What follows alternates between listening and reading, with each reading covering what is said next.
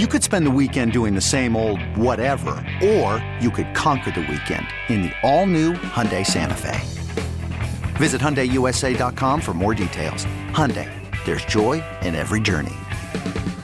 Presented by T-Mobile, the official wireless partner of Odyssey Sports. With an awesome network and great savings, there's never been a better time to join T-Mobile. Visit your neighborhood store to make the switch today. Appropriately enough, in our program, we move into a discussion with Pavan Dhingra.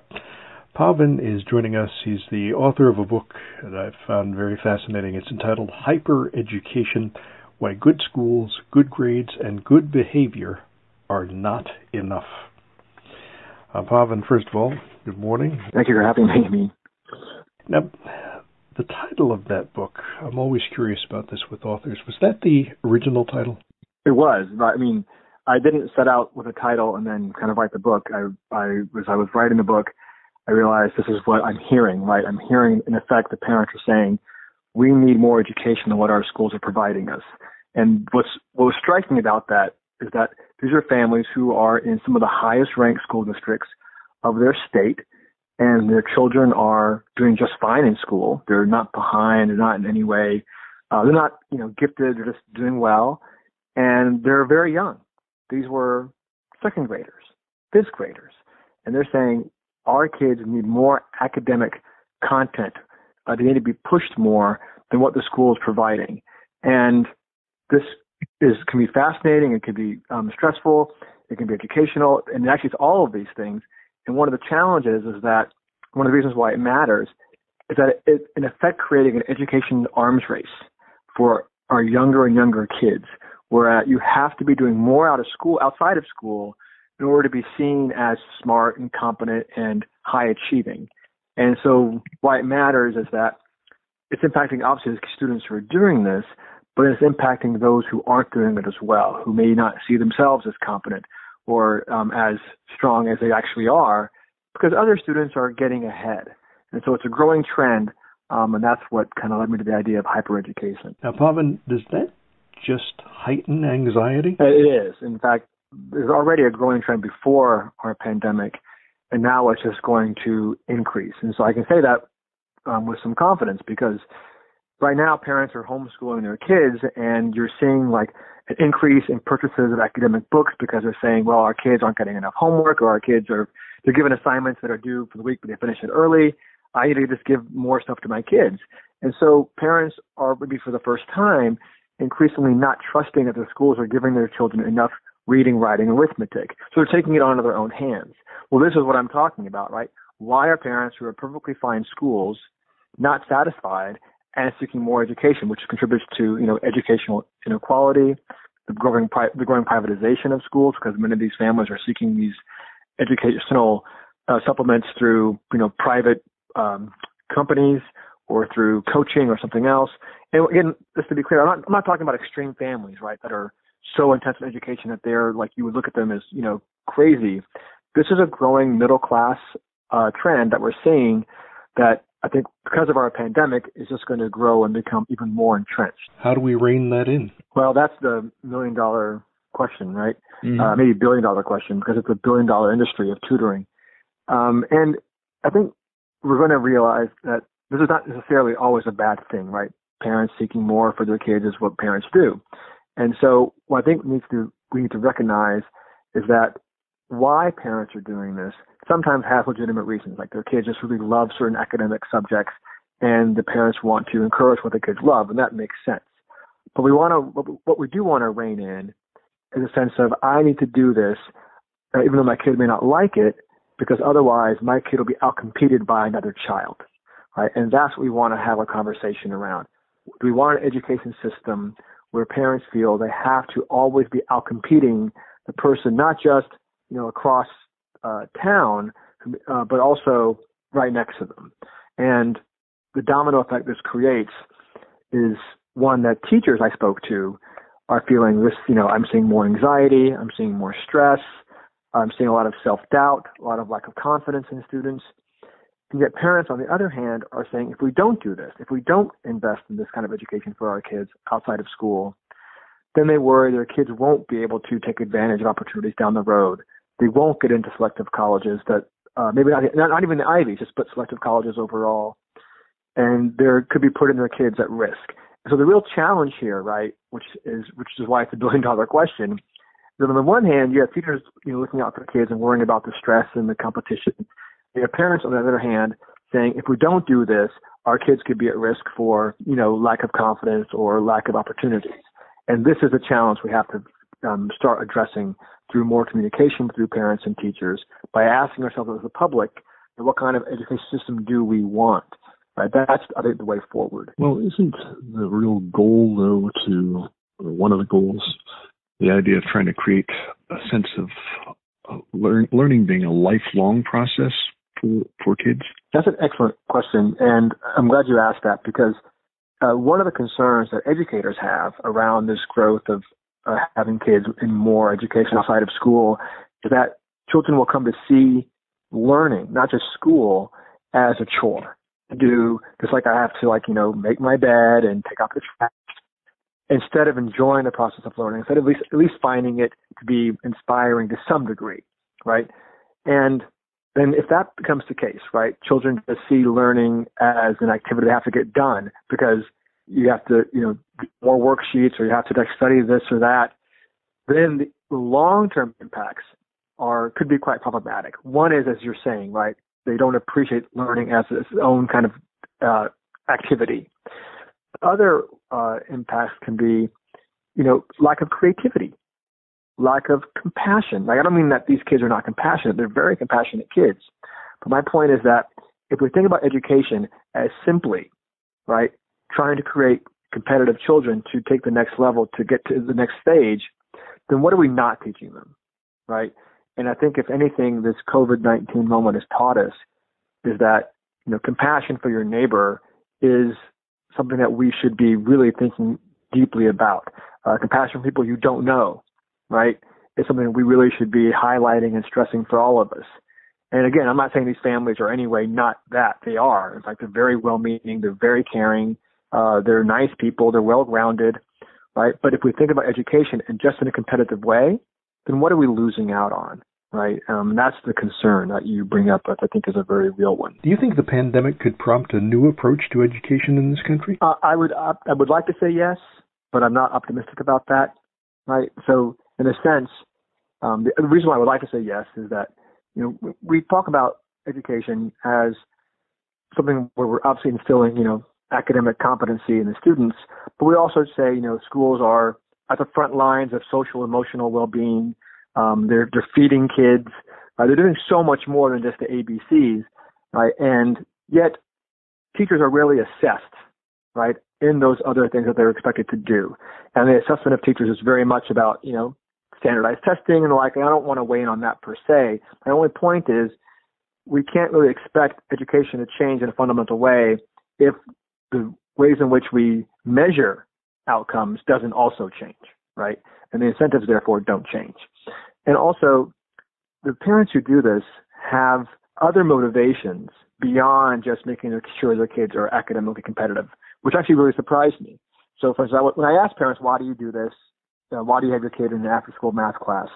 uh, why do you have your kid preparing for an academic competition, like you know a math or spelling competition? Mm-hmm. They would say, "Oh, well, my kid enjoys this," or "I want them to be better prepared, more competitive," those those kinds of things.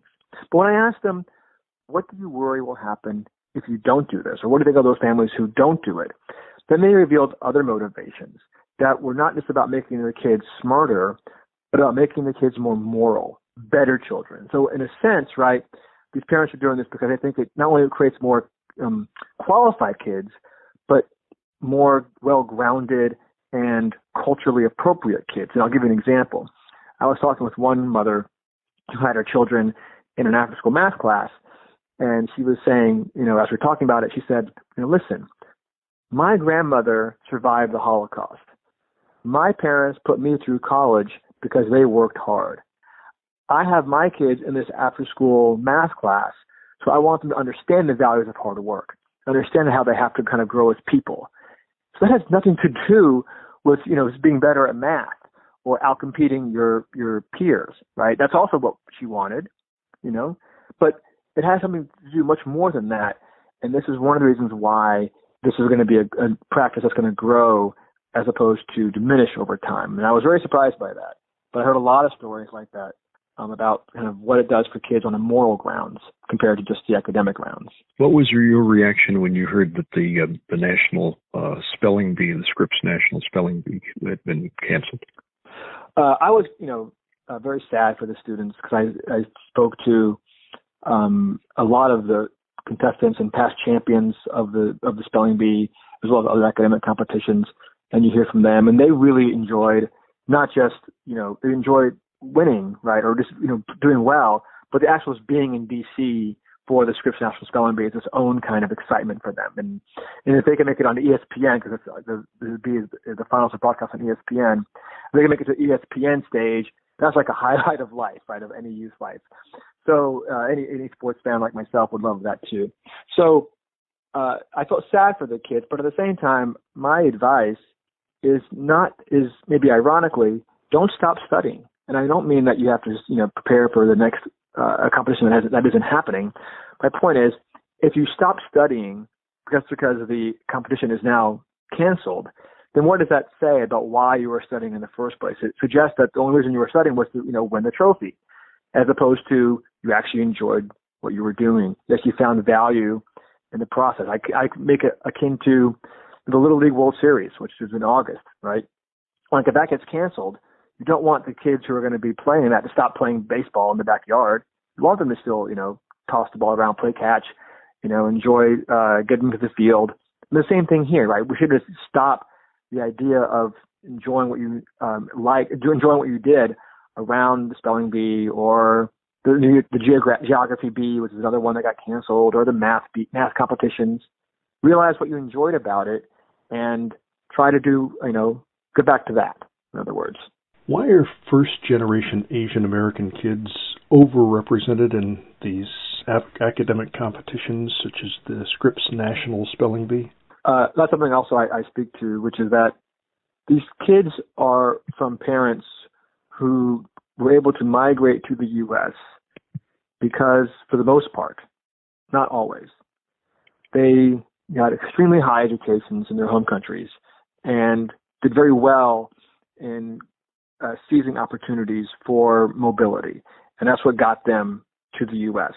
So they're not only highly educated relative to their peers back in their home countries in Asia, but they're actually oftentimes highly educated relative to their peers here. And that takes an incredible amount of dedication. And so if that's how you were able to make um, upward mobility, then it makes sense to you as a parent to say, well, this is what we have to help our kids do so that they also have upward mobility or at least, you know, don't have downward mobility, don't go down in terms of their, you know, income status compared to us, the parents. And so you're going to be emphasizing education at a young age, which then facilitates, right, this uh, success in academic competitions. And, I, and for a lot of the families, the U.S. born white families I spoke to, they said the same thing. They said, you know, we moved to, for instance, the East Coast from the Midwest, uh, and we got good jobs here. And that's because, you know, our parents and we really stress education. And so for my own kids, I want to do the same thing. And so you're seeing this um, commitment uh, that a lot of parents have, but these families are finding ways to invest in it in ways other families uh, often aren't. But again, I want to stress that this is not like an extreme kind of uh, practice. So some of the math centers I'm talking to are like Kumon and Mathnasium as an example, right? Mm-hmm. And these are some of the fastest growing companies in the country, not just educational countries, educational co- uh, companies, but companies of any kind, right? Which shows that this is a trend that lots of people are finding attractive. And what I wanted to do was understand well, what's motivating this and what are the implications of this. How do teachers feel about this? How do the kids feel about it? What is hypereducation, as you refer to it, doing to the classroom culture and to individual kids? Can you tell us about the stress levels among kids, even in elementary school? You know, you could even go um, pre-elementary school. I was mm. at a center where I saw a child in a diaper. Mm. Right. So, um, but to your question uh, more specifically, uh, teachers I spoke to and principals and, and health experts, um, they've to some degree they either are say they're indifferent towards this or they worry about this, and they typically err on the side of worrying about what it's doing to the culture inside the classroom. I had a teacher say, like, I'm seeing kids who are just nonverbal, right? And this is a new trend. I'm seeing kindergartners who can't handle the stress of, you know, of fulfilling the educational commitments of the, of the kindergarten, which is kind of going up and up. And then also after school, having, you know, to do a math class and then do a violin lesson or then do some kind of, uh, even just do sports, right? In all of these ways, the kids, our kids today are, as many people would just call them, overscheduled. Okay, and parents today are spending more money on their kids than at any time in history. And what's impacting the class inside the classroom, teachers are seeing kids who, you know, may be quite good at, at the academic part, right? But just seem fragile, right? And don't seem uh, to be very secure or at ease. And that's what's troubling the teachers. And then you're finding that as more parents do this, uh, other parents feel the need to do it in order to keep up with those who are doing it. So this education arms race is starting, and so parents are saying, sorry, teachers are saying that they see kids who are doing just fine in school, worried that they're not doing well enough because they see other kids doing better than them who are invested in these, you know, just after school programs. Again, these after school programs are as common as soccer and and ballet or something else, right? They're just they're all over the place and easy to do. You could be in karate and be in a math center, and that's just raising the stakes inside the school. Uh, and so the culture of the school is getting more competitive uh, as parents seek out opp- well-meaning parents, you know, well caring parents, thoughtful parents, seeking out opportunities for their kids outside of school. Pavan, how does this trend toward hyper-education expose and increase educational inequality? Right, I think that's an excellent point. I mean, we all know that the quality of education, to some degree, depends on your zip code. Uh, and this is just making that all the more intense, all the more widening the gap because you have families, these are typically middle class families or higher income families who can afford to put their kids in these after school um, academic centers, just like they can afford to put their kids in, you know, uh, AAU baseball or AAU basketball. And it's creating, um, it's widening the gap between their kids' educational outcomes and abilities and others. And then you're even seeing like inside the same school, right? Not just, not just across towns, but even in the same school, you're seeing more educational inequality take place as some invest in this and others others don't. Uh, and teachers, right, when you talk to them, they say this isn't always good for their students, right? To be they don't they don't necessarily learn the way they should learn if they're really invested in these after school programs. Uh, but parents still believe there's a great outcome for this and they, they're not in any way showing signs of slowing down. Again, especially during this time of concern over how much are our kids getting out of school during with this remote learning. This is going to become even more of a new normal than it already was tending to become. Pavan Dhingra is joining us on our program, talking with us on the Sunday Magazine. Hopefully, you have nice plans on tap for this uh, holiday weekend, a safe one for you and yours, and happy uh, Memorial Day. Hopefully, you're in good health as well. Pavan, what's morality got to do with it?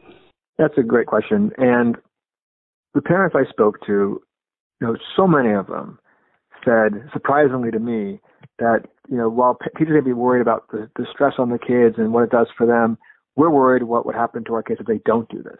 Not just in terms of their academics, but in terms of what kind of kids they would become. I spoke to parents who would say, you know, listen, my neighbors across the street, like I see their son talk back to their parents and it's disrespectful you know, or they're just entitled. Uh, they think that life is going to be handed them on a silver platter because their parents, you know, make middle class, upper middle class incomes. But that's not how life is. I want my kids to know you have to work hard for what you want in life, right? Which we all want our kids to realize that value. Okay. And for these parents and for a growing number of parents, it means let's put them in activities that aren't just fun, but they, that add to the kids' understanding that it takes hard work to get ahead. How do you instill that in kids? Right? You, just, it's not just a lecture that makes the kid realize that, oh, I have to work hard to get ahead. You have to be doing it, right? I have a friend who, like my kids, played a lot of Little League Baseball. And I was talking with another friend of mine, and he was like, I want my son to be pitching. Not because I want him to pitch, like, you know, uh, in high school down the road, but I want him to feel that pressure of everyone's looking at you and you're the one throwing the ball, right? And you, you can't simulate that. You have to be experiencing it to really kind of grow into that. And the same thing here. These parents want their kids to be in activities that are about working hard, that are about kind of what helping you down the road as opposed to instant gratification as a way of understanding these are the moral values you need to become a good person. I had parents say things like, you know, I look around my neighbors. My neighbors don't know their kids. They're, their kids are outside, you know, smoking weed or doing these other things. You have to be mindful of your kids, which is why I have them in this after-school math center as a way of reminding my kids this is who we are. It was it was a lot of it was like not just about again being academically prepared, but about growing into a certain kind of person. I have a lot of stories around that, um, which were surprising to me. How would you say the pursuit of hypereducation is gendered? Mothers, in particular, I spoke to, were very intentional about having their daughters involved in, for instance, math education outside of school because they had seen the story, seen the statistics, and heard the stories that you know girls when they hit middle school, their confidence in math drops and their uh, outcomes, their abilities seem to drop. And so these mothers were mindful of that and said, I don't want that to happen to my daughter. So I want them in this after school math center so that they can, when they get to middle school, they have the confidence to handle it, right? And feel like I am good at this subject. So it's not just about what your abilities are, but it's also how you understand your abilities, right? With your own kind of narrative or thoughts about yourself. And by having girls in particular in these centers, it helped, according to mothers, give them a certain kind of sense of I'm good at math. I'm a math kid, even though you know, it wasn't their first love. So when they got to middle school, they wouldn't see a drop, right? And one mother said, I don't want my daughter to be a mathematician. I don't care what she does. I just want her to have options and I want her to have confidence. So it's about building up confidence, about building up opportunities uh, for kids, less about, you know, grades per se or about, you know, an SAT score, which is coming down the road or something like that. And other um, girls I spoke to, I spoke with a lot of the girls and boys, and the girls I spoke to were saying, you know, we do this because, you know, we enjoy it. And we also don't want to be seen as just girls who are only interested in like how we look or in our aesthetics, right? What we're wearing and our hair. We want to be involved with other things too. So I'm involved in dance and I'm involved in this. And it kind of makes me a well-rounded person. Uh, and so girls took a lot of pride um, in their activities that were kind of unexpected to some degree. How do the children that you interviewed and observed understand their participation and handle the reputation, often stigmatized, of being so academically minded? Yeah, that's a really um, a great point to bring up. You know, there's a lot of concern around stress in among youth, and that's re- very real. And part of that is the stress that students encounter is less because they have, you know, intense parents, which is what we typically think as being why they're stressed, but it's more, I think, because the parents and they, the girls themselves, the kids themselves, can value like doing well in these areas and being kind of excelling in academics, but that's not necessarily cool, right? According to their peers at school, and even teachers I spoke to. Uh, sometimes youth would say their teachers don't even appreciate uh, and can make them feel somewhat bad about their academic success. And so it's that disconnect, right, between what the kids uh, want to take pride in, what the parents take pride in, and what the school seems to value that created some sense of stigma and concern for students. So I was talking to parents who say, when you walk into a school, right, you typically see like the trophy cases right in front of you with all the sports trophies. Mm-hmm. That can be great, but what does that tell you the school values most? It, it, you know, it's valuing that. And if your kids aren't that kind of kid, then maybe your kid isn't going to feel as valued here right? So parents were very sensitive to those kinds of things. Uh, and so stigma was one of the outcomes of doing very well in school. Right? Again, a lot of teachers applauded the kids, and some of the spelling bee kids and math kids that I spoke to said that their teachers were their coaches and their and their greatest champions. But they, but it wasn't uncommon to hear concerns around how the school treated them, either the kids in the school or even this the school culture relative to their what they thought would be like the, their sense of pride, like I'm doing academically well. Of all the places that should be applauded, this is the school, but that wasn't always the case, and that creates that sense of stigma. And when you're a 13 year old, right, you know that carries a lot of weight, right?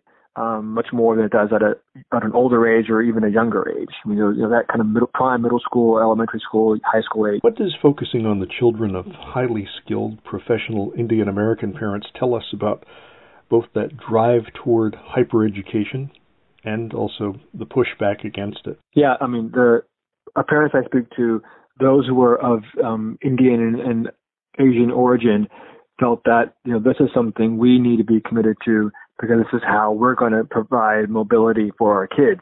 And then it becomes kind of like a self-fulfilling prophecy, right? Because well, we're doing, other people are doing it, we have to do it. And becomes expected of you, so you have to do it. So you feel up, you fulfill the expectation of you.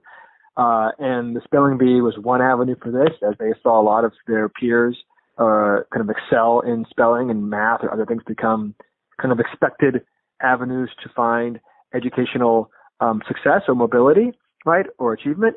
And so it kind of creates an expectation around this for the students, for the families, that if we don't do this, somehow we're behind.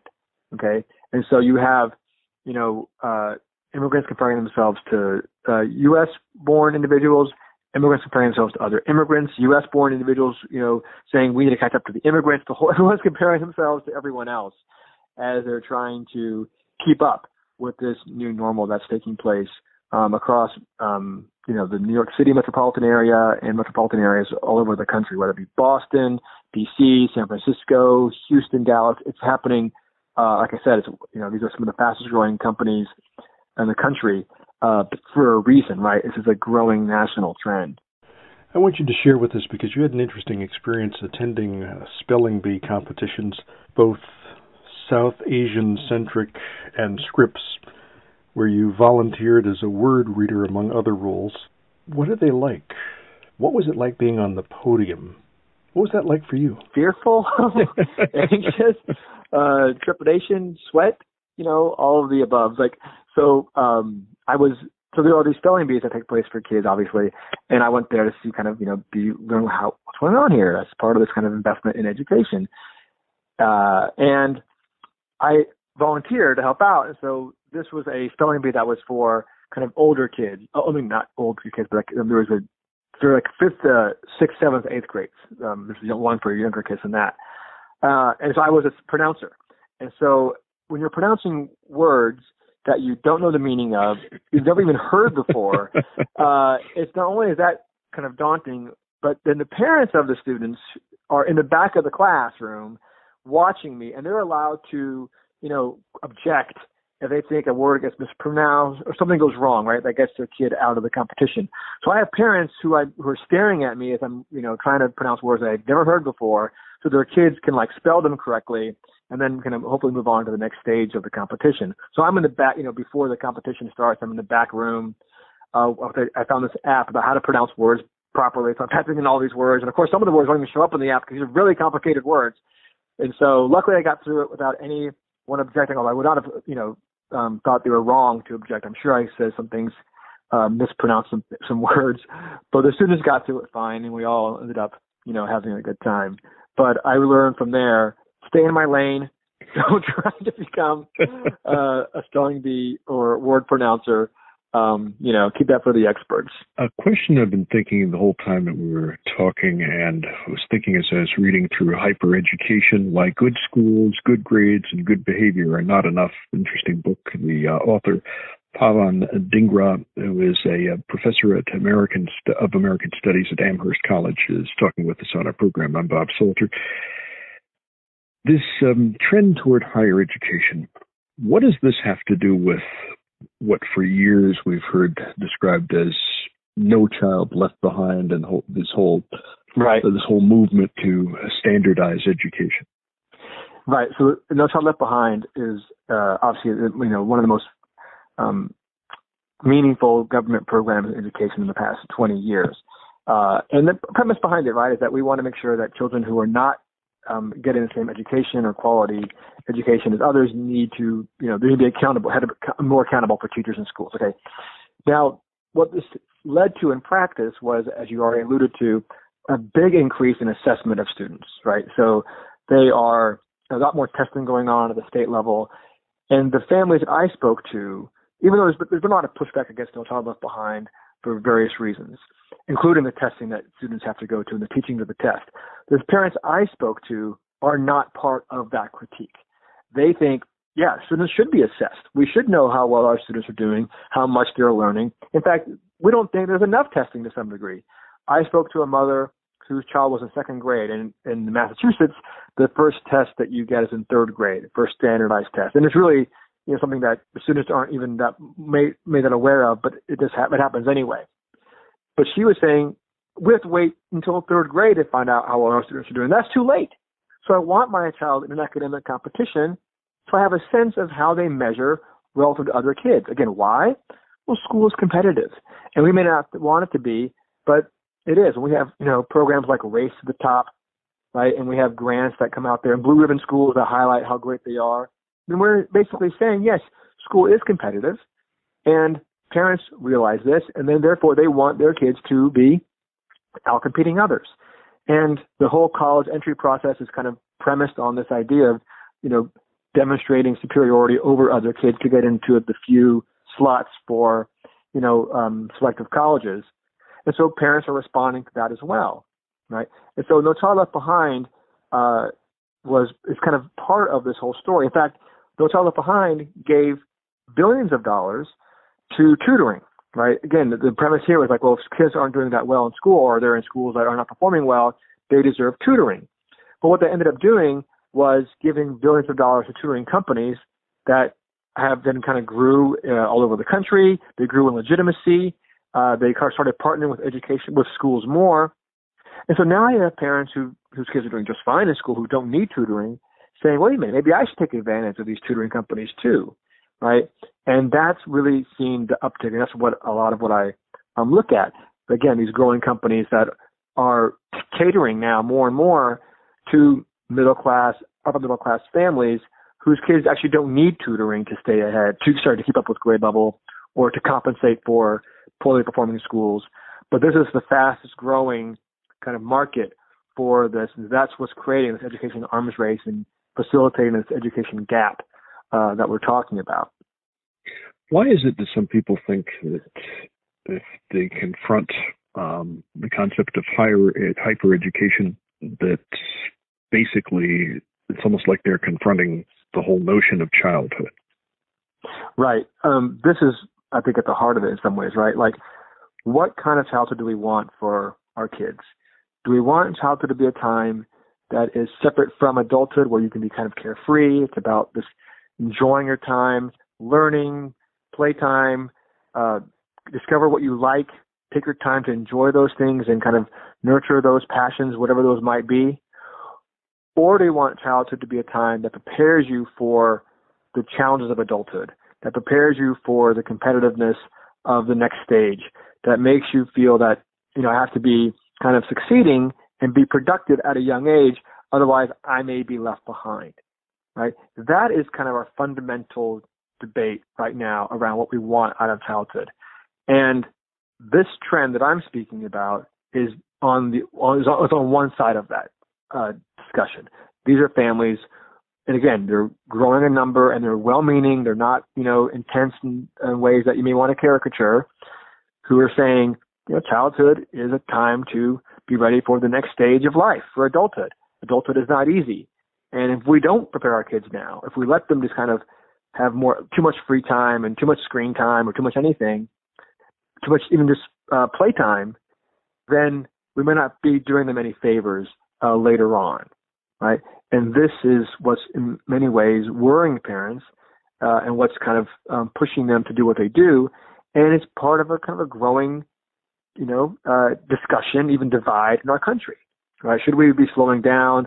Should we have, you know, should we take childhood back in some ways, uh, or should we kind of think about it as a time to prepare our kids to do them, the, you know, give them the opportunities to be successful later? Of course, it's a false choice, right? Playtime and creative time are really essential, right, for growing as a child and for for cognitive growth, for social developmental growth. But even as parents know that, they still want their kids in more and more education and more and more activities in general, because otherwise they feel that other kids will surpass them and they'll be left behind. Pavan Dhingra, who is a professor of American Studies at Amherst College, the author of Hypereducation Why Good Schools, Good Grades, and Good Behavior Are Not Enough, books published by NYU Press.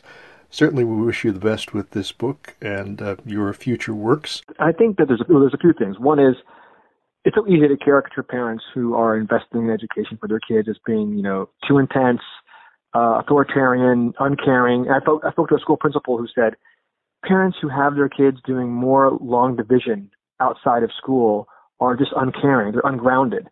And I want, you know, that's a school principal who's saying don't do more long division. Um, and I want to dispel that. Uh, these are well-meaning parents. They're thoughtful parents. They're not um, single-minded. They have reasons for what they do, and I want to elucidate that. But the reason why I want us to understand that is that if we want to make progress in making childhood less competitive, if we want to make progress in making education a place that thinks about, you know, compassion uh, and creativity as much as it does assessing the ABCs, then we have to be able to look at each other in respectful ways and start that conversation. And that's what I'm hoping this kind of comes out of this, right? We can, I don't mind students being involved in education outside of school. There's nothing inherently wrong with that. But it becomes a problem if we're doing it just to make our kids more competitive, just to make them beat out others. Because then it creates a domino effect that involves, again, um, stress, right, anxiety, lack of confidence, all of the themes that um, I heard teachers and, and others tell me about. But to get at past that, right, we have to realize why is it, what's motivating this, and have parents and also understand what why teachers and principals and guidance counselors are concerned about this.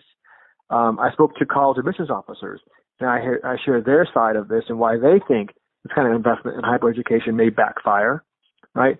Um, but we're not going to get past it if we just think about them and these people who are doing it or those who are critiquing it as single-minded in their approaches right? Um, and so that's what I really want people to get out of this.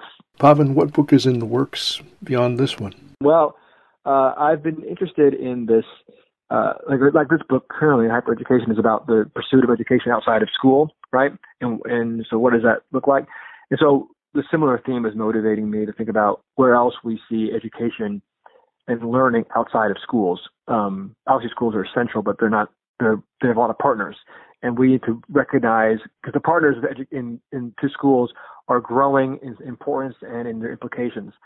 So uh, while hyper education looks at these learning centers and these competitions, um, I'm also interested in how, for instance, libraries on the other side of the coin can be partners in education. What are they doing to facilitate education? Um, and other kind of cultural centers, for instance, could be seen as partners in education. So I'm interested in what their role is um, in our collective kind of learning. Thank you for joining us on our program. Thank you so much. It's been a pleasure. We're joined in uh, this portion of our program. I'm Bob Salter, joined by Lyra Logan. Lyra is the author of an interesting new book. Now, this has a great title Learn to Program with App Inventor. Uh, she is an MIT master trainer in educational mobile computing, and she is joining us on our program to talk with us about a number of interesting ideas. You know, this whole idea of computer science education is something that has come up in uh, the middle of December, the 9th through the 15th, actually, Computer Science Education Week, which is a perfect time to be talking about the whole idea of apps and uh, the like. Uh, first of all, it's nice to have you join us on our program. Good morning. Good morning, Bob. Thank you for having me. A lot of things I want to ask you, but one of the first is this whole idea of um, computer so- science.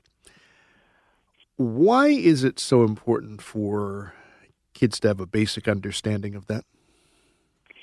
Because we are living now in, as everybody knows, a technology driven society. Really? Where we're all, uh, yes, where we're all walking around with these small, super powered computers, these uh, smartphones. And of course, there's social media and online shopping and the robots and, and IBM Watson from New York and, and just self-driving cars and just everything now, the Internet of Things. And, and we all need to know, we need to have a basic understanding of the power and impact of this field that's dominating our lives, this computer science field. And um, so that's that's the very first reason we need to know how these things work, and and we need to be able to sort of create with the technology rather than just use it. Um, and th- because even if a child, and because we're not, you know, the proponents of computer science education for all are, are not saying that everyone is going to become a computer scientist, but we're saying that even if a child doesn't end up working in a technical field, it's likely that his or her work will involve some aspect of, of computers. So that's really another reason. And then I think finally, uh, since since technology is so dominant, uh, computing jobs have become the number one source of new wages in the United States. And so that provides a great opportunity. And to know that our needs for skilled computing workers are not being met means that we really do need to expose more kids to computer science and hopefully strike a chord with them so that they will want to go on and um, and pursue it. And so then we do need to be teaching it as early as we can to to our kids.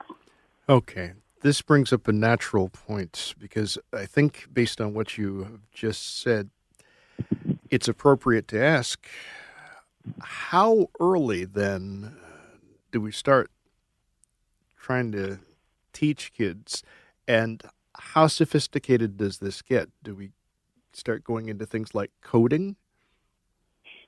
So, yes, we start, first of all, we start in elementary and we do start uh, with you start with there there's more to computer science than just coding that coding is the is the part of computer science where uh, programmers or people talk to the computers and tell them what they want them to do. So we do start um, in our programs in in Florida and many others start by teaching coding, but we don't teach it in the intimidating way of that most people may think of coding where you are sitting in a room at a computer typing lines and lines of unintelligible characters and code on the screen. We teach it using these visual programming environments like App Inventor, and there are many others where kids are not typing code, but they're dragging and dropping blocks of code to the screen, almost like piecing a puzzle together on screen to program games and animations and apps. And so in the book, Learn to Program It with App Inventor, I am using a uh, App Inventor is a visual programming environment that makes it much easier and and is and that's why it's a good platform to start using to start to learn to code. What happens if for some reason they just don't get it? They usually get it and they because it's like I say it's like it's fun and it's very easy. It's like putting it's like snapping uh, really like snapping the, the pieces of a puzzle together. So it is it is it's kind of impossible not to get when you're using the visual programming environment, which is why we have started teaching kids to code with that um, with those types of languages as opposed to the typing that you could easily not get because it's it's not easy to look at that code and understand it, and it's also uh, not as fulfilling to sit for let's say an hour and type code and then all you see on the screen is hi world. Whereas with these visual programming environments in an hour you've got a fully functional game you've got a fully functional app. And so it not only is it easy but it's also engaging and encouraging. In an hour? A fully functional game or app? Yes, in fact, the other day for Computer Science Education Week, uh, I went to, uh, I was down in Miami teaching middle school students how to create the very first app in, in the book, Learn to Program with App Inventor, which is a type free texting app and they created the fully functional app in the one hour that I had with them. So that's the the beauty of these types of, of programming environments because it makes it quicker. The blocks combine lots of commands in one. Um, what you would type several lines of code the blocks contain in one block that you would that you would put in so you're still doing the thinking you're still doing the cre- the creativity uh, the the creative part of the of building the app and you're you know you're figuring out the algorithm which is simply a step by step plan but you're not having to type all the the tedious typing of all that code mm. this whole idea of um, computer science and exposure to it i mean do a fair number of high schools even teach this well, there was a recent report came out, the um, State of Computer Science 2019, that shows that 45% of U.S. high schools are teaching computer science now, and that's that's an increase from prior years.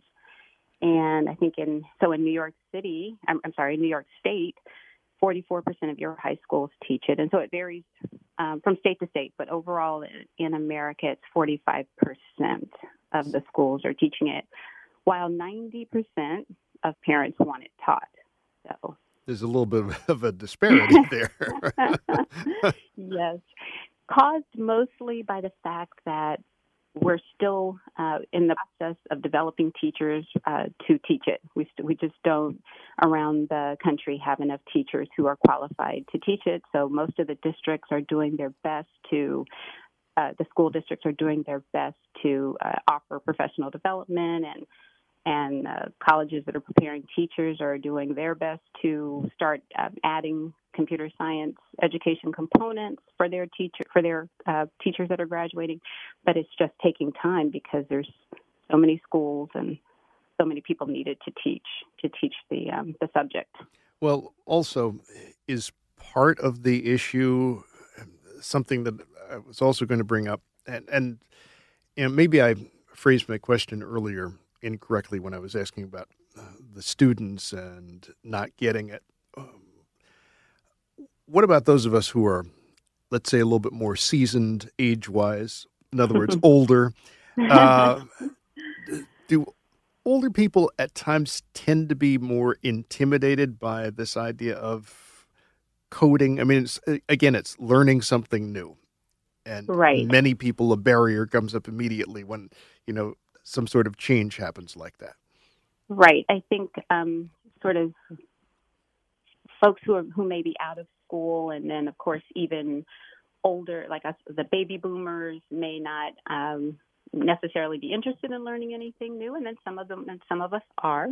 Um, but and also uh, we may not be as adept with with the the technology that all of these kids are growing up surrounded by. So we may not see, uh, we do notice that these kids, since they're used to having phones and tablets and computers in their hands all the time, even though they're just, they're having them in their hands to use them, they seem to be that may be one of the reasons why they easily adapt to now beginning to create with them instead of just using them. Whereas, you know, older older people may not be walking around with a phone attached um, every you know and playing games on the phone all day or as much as their parents will let them so i think that that is a reason a a reason why older people may be a little bit more intimidated by picking up and starting to create with technology we're talking on our program with Lyra Logan. She is um, author of a new book entitled Learn to Program with App Inventor. Uh, she is um, talking with us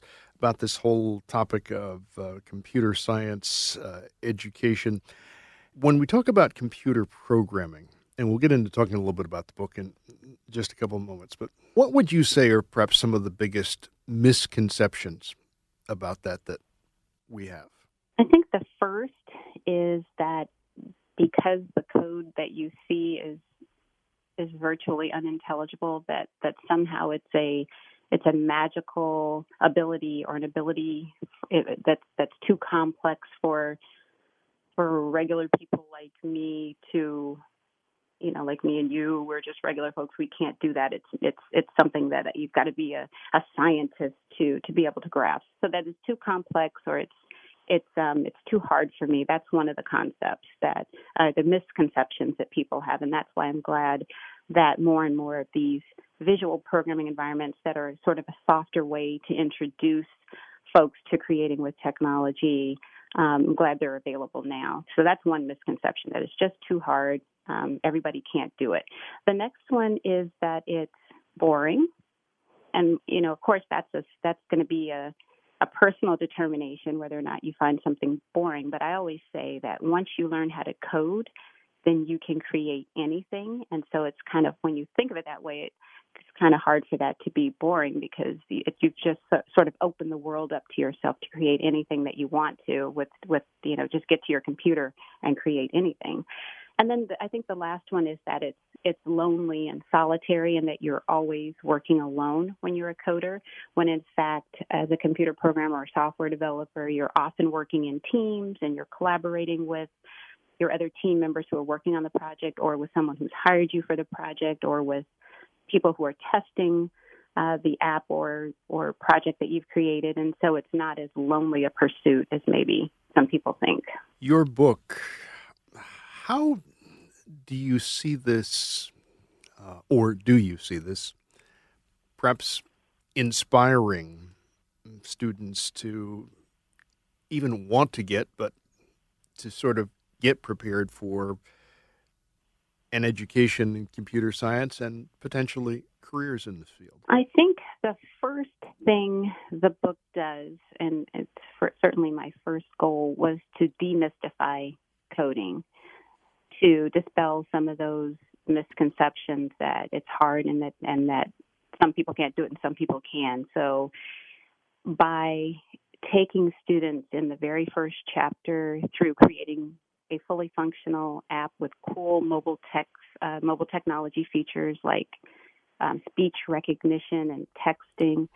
It, it, it begins to instill confidence in readers that they themselves and everyone else can create their own working apps, and then it demonstrates how apps are created and and and the type of programming that that a coder would use to create an app. So they learn that. And then it, it, it, in a very fun and engaging way, it exposes students to the computer programming concepts that they will encounter in any language that they end up coding in if they go on in computer science because these languages change. Way back when it was Fortran was the language, and then there was C++, and now there's Python, and I code in a language called PHP. And so there are many languages, but they all have as a foundation the computer programming concepts that I'm teaching in each chapter of the book with some really cool cool apps that use the greatest and the most fun mobile technology. So we've got games and a, a bus tracking app that uses GPS and the location sensor and a quiz app and and even an app at the end where you take a selfie and then you can try on virtual sunglasses. So lots of fun and engaging engaging uh, projects that teach these great skills. And then after they create the, the apps, then I challenge them to go ahead and modify them, learning, you know, using what they've learned. So I believe they really leave the book knowing uh, some computational thinking, like how to break problems down into small parts and solve them, and then also learning the, the core computer programming concepts. I can't believe you actually mentioned a term that I was familiar with from my college days Fortran. Oh my goodness. yes, that was the the the very one of the very first ones I had ever heard about the first language and um and and it really is true that from that language to all of the rest of them Java and all of the rest they have the same foundational computer programming concepts that uh, that that make them work. So if somebody has an idea for an app because often you hear somebody say, "Well, you know, you should do an app with that." Um, what's the first step in bringing it to life? So, if I had an, an idea for an app, the first thing I would do is go to do some market research, and that may be a little uh, that may sound a little intimidating, but I simply mean just go to the Google Apps, the Google Play Store or the Apple App Store, and just see is it already out there and is it out there the way the is the app in that store the way you think it should work? And and so if it is then maybe i would i may not i might not pursue it. But if it's not up there if no one else has created the app then i would sort of run with it. And what makes the um, the app inventor program so useful in in a sense of sort of launching an app or launching a, a project is because you can create these apps so quickly with the, the, these fully featured um, mobile tech apps um, very quickly. So I would throw together a prototype and uh, then I would distribute it to my family and friends and see if it if it does what I think it does and if they gra- if they um, if they use it the way that I think they would and if they if, if it seems like they would buy it and if so, I would go ahead and make whatever modifications uh, I, I learn from from that, their feedback, and then go ahead and get it get it up on the app stores and sell it. Hmm. Lyra Logan talking with us on our program, and uh, she is in web a certified web uh, development professional. She directs pre-college uh, computer science programs and summer coding camps for elementary, middle, and high school students. She's also the author of a book with the title "Learn to Program with App Inventor." And uh, there's a website at Program with App Inventor. That's all as one word, dot .org. And she's been kind with her time in uh, talking with us about this idea of computer science education and a little bit about the book as well. Certainly the best with the book. And thank you very much for sharing your thoughts with us. Hopefully, your words perhaps can provide some inspiration for some of the folks listening to us, too. Thank you so much, Bob. Thanks so much for joining us on our program. I'm Bob Salter. Hopefully, we'll see you at 6 o'clock next Sunday morning. This episode is brought to you by Progressive Insurance. Whether you love true crime or comedy, celebrity interviews or news, you call the shots on what's in your podcast queue. And guess what? Now you can call them on your auto insurance too with the Name Your Price tool from Progressive. It works just the way it sounds. You tell Progressive how much you want to pay for car insurance, and they'll show you coverage options that fit your budget. Get your quote today at progressive.com to join the over 28 million drivers who trust Progressive. Progressive Casualty Insurance Company and Affiliates. Price and coverage match limited by state law.